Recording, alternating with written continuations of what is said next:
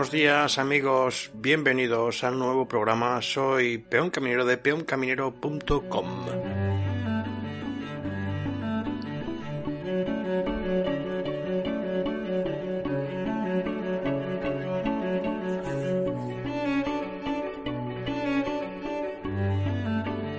Y hoy os traigo una nueva conferencia de esas que se hicieron en Madrid en 1997. Pero ya os aviso, es solo para verdaderos buscadores del budismo, ¿vale? Si sois meramente interesados, no sé, bueno, oís un poquito y lo veis.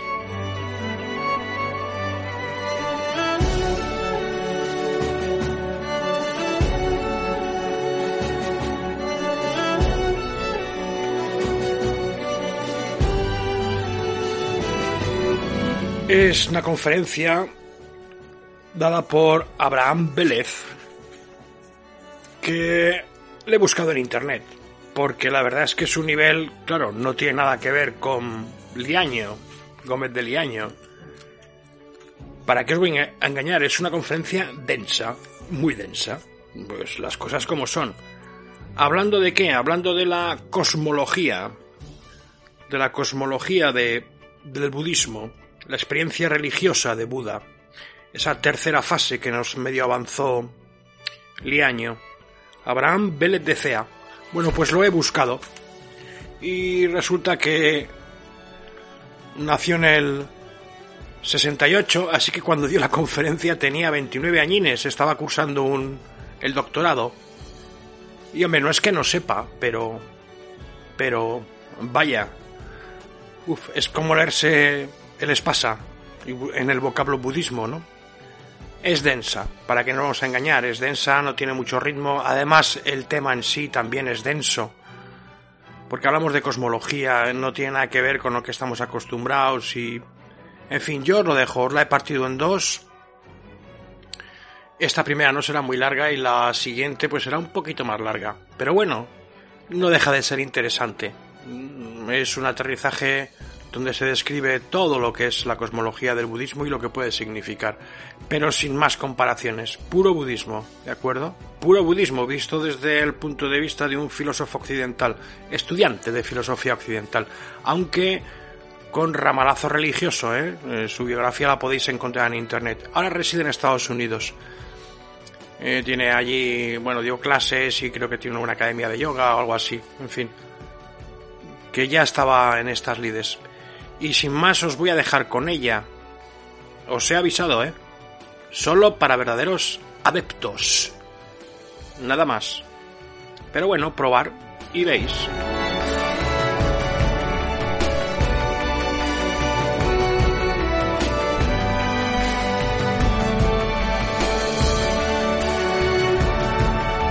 Probar y ver. Es un mundo totalmente extraño para nosotros totalmente extraño.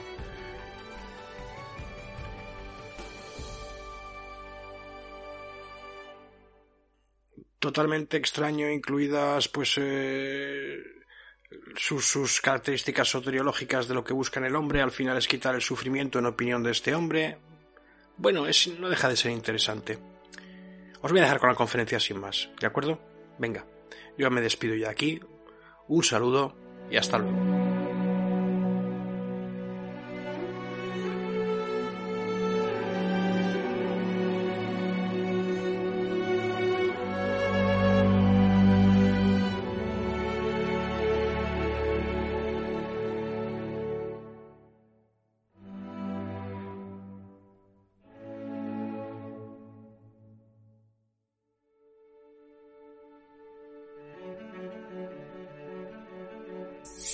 Experiencia religiosa del Buda por Abraham Vélez de Cea. Madrid. Facultad de Filosofía. 1997.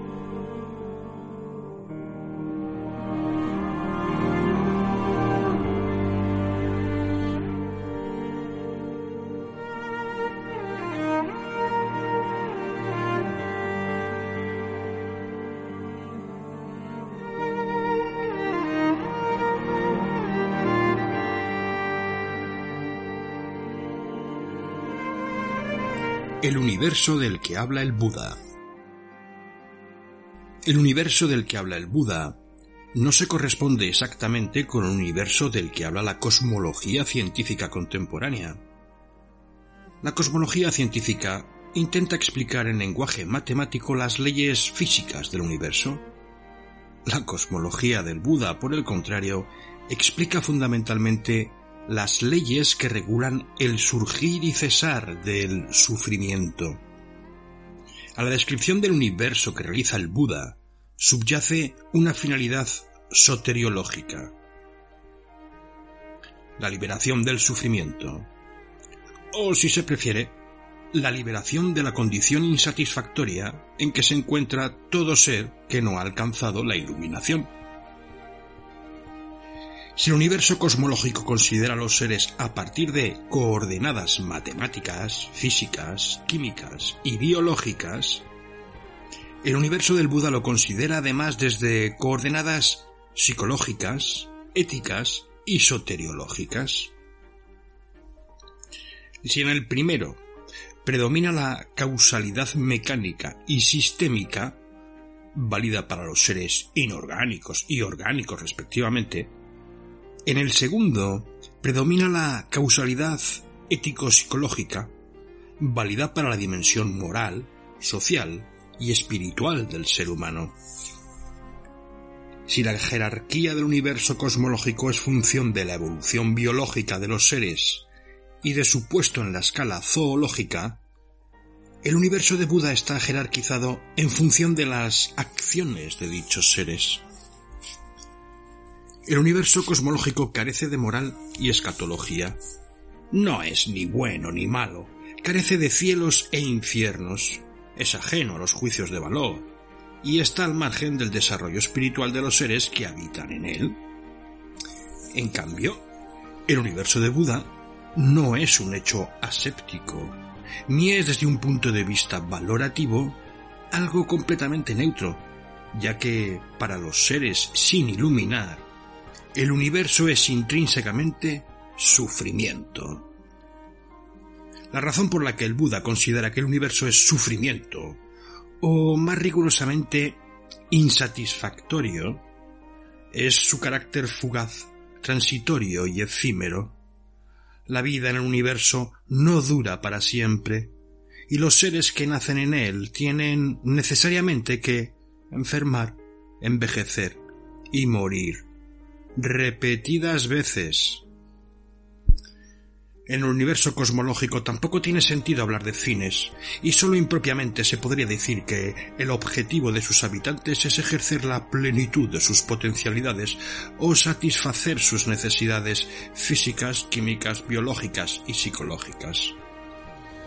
Por el contrario, en el universo del Buda, la meta de sus habitantes es acabar con el sufrimiento y trascender definitivamente el ciclo de existencias o renacimiento continuado, el samsara.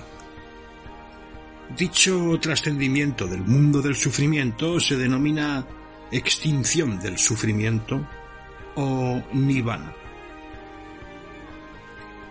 Si la cosmología científica se limita a estudiar las leyes naturales del universo, el Buda estudia también las leyes del crecimiento psicológico, ético y cognoscitivo. No es que el Buda no hable del universo cosmológico, es que, además y principalmente, habla del universo psicológico y cognoscitivo del ser humano. Y dice, Venerable Señor, se dice, el mundo, el mundo. Pero, Venerable Señor, ¿a qué nos referimos al decir el mundo? Monje, a lo que es perecedero, por ello se denomina mundo. ¿Qué es lo perecedero? La vista, monje, es perecedera. Las formas visuales son perecederas. La conciencia visual es perecedera. El contacto visual es perecedero. Las sensaciones placenteras, dolorosas o neutras que surgen condicionadas por el contacto visual, eso también es perecedero se repite lo mismo para los cinco sentidos restantes. Recordar que para el Buda la mente es el sexto de los sentidos. Es perecedero, por lo tanto, monje, se dice, el mundo. El universo del que habla el Buda no es solamente el universo espaciotemporal que estudia la física, sino también el proceso psíquico-físico del samsara o ciclo de existencias.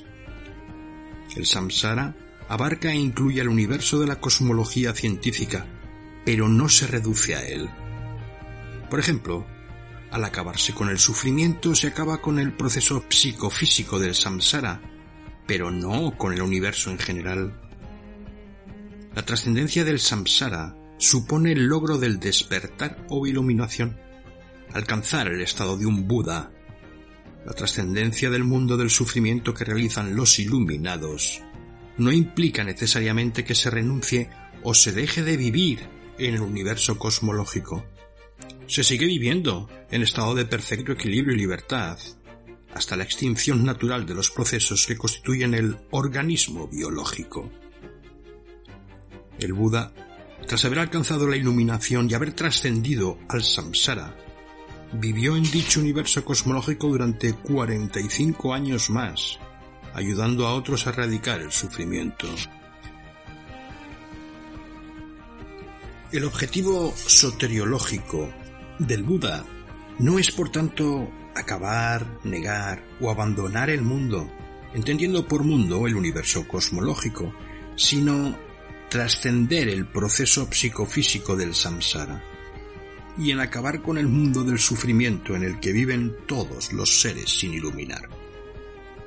El ideal del Buda es estrictamente soteriológico, no cosmológico.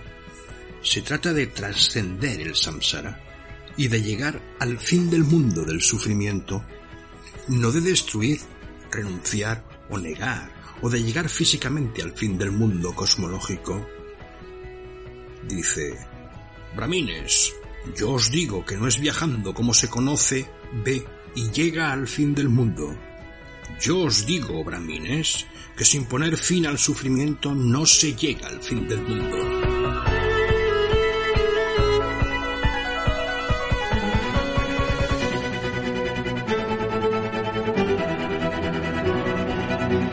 término sánscrito y palí para mundo, plano cosmológico o universo en general es loka. En pali, el término loka está emparentado con los términos oloketi, mirad, aloka, luz. En sánscrito, aloka parece estar emparentado con lokate, percibe, y lokana, ve. Por lo que parece que uno de los sentidos primigenios del término loka es el de mundo visible o percibido. El uso védico del término loca hace referencia a un espacio abierto, o al espacio sagrado en el que se celebraban los rituales religiosos, es decir, el lugar o mundo idóneo para el sacrificio ofrecido a los dioses. Posteriormente y por extensión, Loca hace referencia al universo en general y a cada uno de los distintos planos de realidad que lo integran. Desde su sentido originario, loca parece tener un sentido espacial, lugar, y otro psicológico, idóneo, feliz, protegido por los dioses, sagrado, o bien cognoscitivo, lo percibido. Loca no sólo connota un lugar espacial sagrado, sino también un lugar percibido como feliz y seguro por estar habitado por los dioses. El Buda usa el término loca tanto en el sentido estrictamente cosmológico del mundo universo como en sentido de mundo psicológico cognoscitivo. Por influencia de las tradiciones ascéticas, parece que la acepción védica originaria de loca como lugar feliz y protegido por los dioses fue sustituido paulatinamente por otra acepción más negativa, a saber, la de un lugar insatisfactorio del que era necesario salir para lograr la verdadera felicidad. El Buda, siguiendo la opinión común entre las tradiciones ascéticas de su contexto histórico, aceptó la acepción negativa del término loca, pero insistió mucho más en el aspecto psicológico cognoscitivo del término. En la mayoría de los casos, ambos sentidos del término mundo o loca es decir, el objetivo o cosmológico, y el subjetivo o psicológico, cognoscitivo, son distinguibles pero no estrictamente separables. Los dos sentidos del mundo, el psicológico cognoscitivo por una parte y el cosmológico por otra, se entrelazan en el concepto de samsara, ciclo de existencias, o mundo del sufrimiento.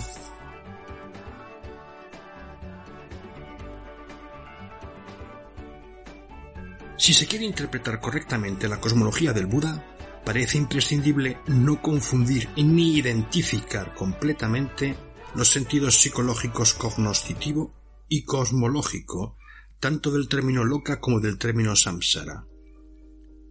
Por ejemplo, cuando se dice que el origen del universo es la ignorancia, el Buda no se está refiriendo a un hecho exclusivamente cosmológico, pero tampoco exclusivamente a un fenómeno meramente psicológico.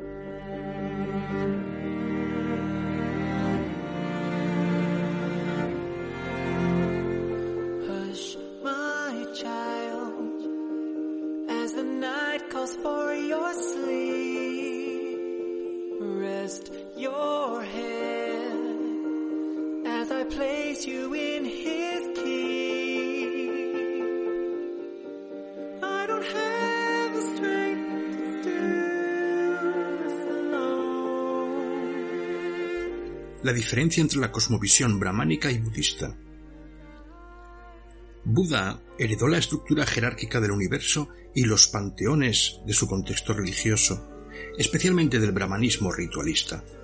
Sin embargo, el universo del que habla el Buda, aunque semejante en apariencia al universo brahmánico, es cualitativamente distinto. Probablemente la diferencia más significativa entre el universo brahmánico y el de Buda sea la distinta concepción que tienen del Dios Supremo. Mientras que para el brahmanismo el Dios Supremo Brahma es el creador y fundamento del universo, para el Buda el Dios Brahma es un ser impermanente y contingente. En el universo del Buda, el Dios Supremo Brahma no es el ser permanente y eterno que ha creado el universo, ni tampoco el Señor Todopoderoso de dicho universo. En los 25 planos de existencias celestiales de la cosmología budista hay toda una serie de Brahmas, ninguno de ellos con los atributos de supremo, única divinidad. El Buda seculariza en el sentido etimológico de hacer temporal a todos los dioses del panteón brahmánico, incluyendo al dios Brahma. Al secularizar o hacer temporales a todos los dioses, el Buda devalúa y relativiza cualquier clase de teísmo, ya se trate de enoteísmo, politeísmo, monoteísmo, panteísmo, etc. Al convertir a todos los dioses en seres que nacen y mueren como los demás miembros del mundo, el Buda desplaza el concepto de Dios del centro de la religión. En lugar de poner a los dioses en el centro de la religión, el Buda pone la preocupación por el sufrimiento y la práctica del camino que conduce al cesar del sufrimiento. Lo que para otras religiones es lo más importante y último, para el Buda es, en último término, irrelevante y secundario en palabras de R. Panikar. La peculiaridad de la innovación del Sakyamuni consiste en eliminar lo que muchos pensaban y piensan que sea la categoría religiosa fundamental. Dios. No es que el Buda sea ateo o que propugne una religión no teísta, como suele decirse, es que para él ningún teísmo, ni siquiera el monoteísmo, es la forma suprema de religión. El Buda rechaza el carácter absoluto del Dios Brahma y su condición de único, omnisciente, creador y todopoderoso. El ideal de la vida espiritual no es ir al cielo en el que habita el Dios Brahma y vivir eternamente gozando contemplativamente de su presencia radiante e inmaculada, ni tampoco la fusión mística con el absoluto, ni tan siquiera la religación de la parte divina del ser humano con el todo divino.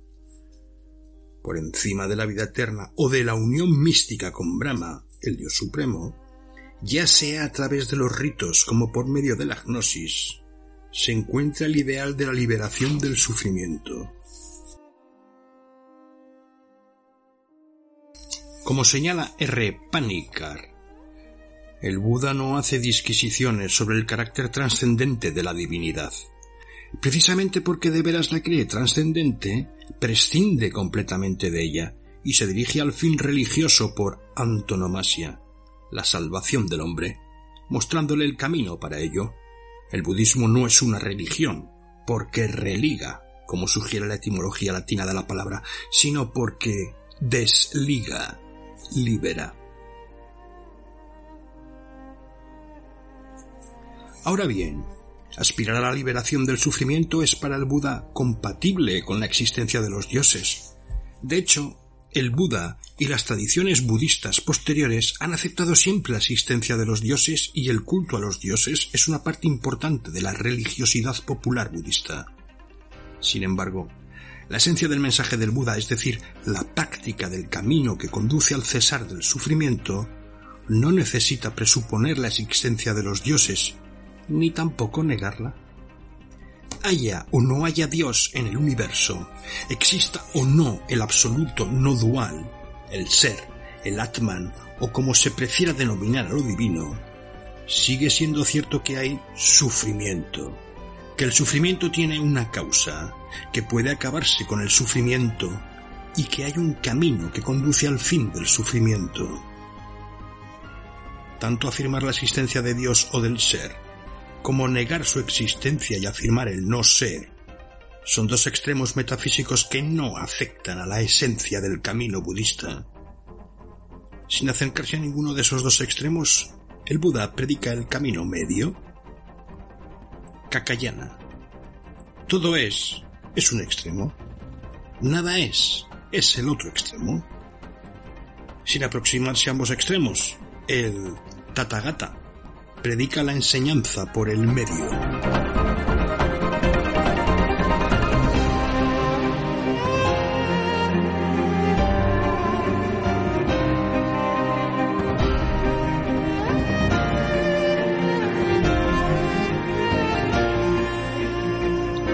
Los dioses menores y el dios supremo son tan impermanentes y relativos como los demás seres sin iluminar.